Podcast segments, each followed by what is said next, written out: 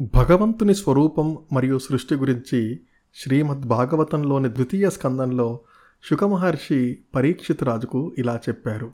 స ఏవ పురుషస్తస్మాదండం నిర్భిద్య నిర్గత సహస్రోర్వజ్ఞి బాహ్వక్ష సహస్రాన శీర్షవాన్.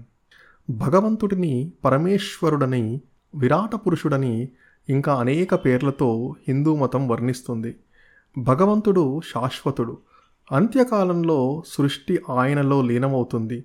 తిరిగి భగవంతుడి నుండి సృష్టి అనేక రూపాలతో ఆయన నుండి ఉద్భవిస్తుంది.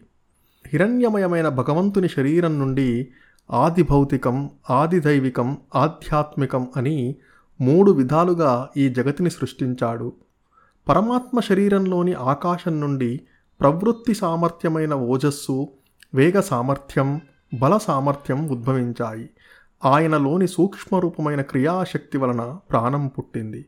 ఆ ప్రాణం సమస్త జీవరాశిలో ప్రాణశక్తిగా ఉంది.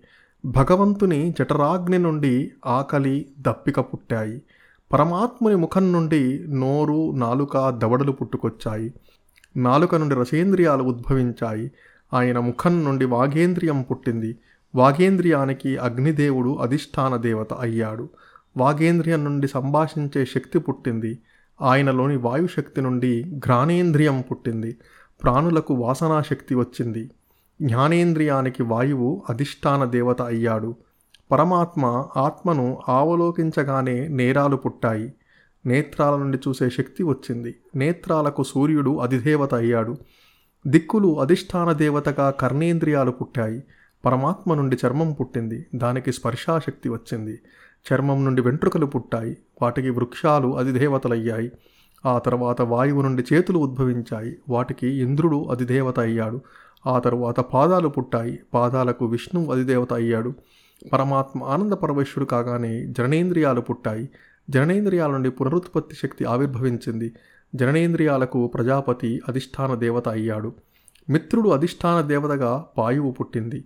దానికి నిస్సార పదార్థాలను విసర్జించే శక్తి పుట్టింది.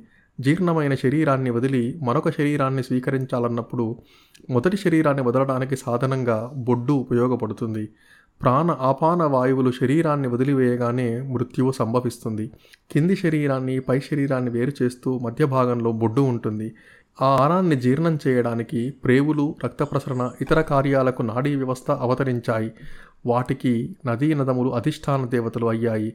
పరమాత్మ ఒకసారి మాయను ధ్యానించగానే కామానికి సంకల్పానికి నెలవైన హృదయం జనించింది. హృదయం నుండి సంకల్పం బుద్ధి చంద్రుడు కాముడు జనించాయి.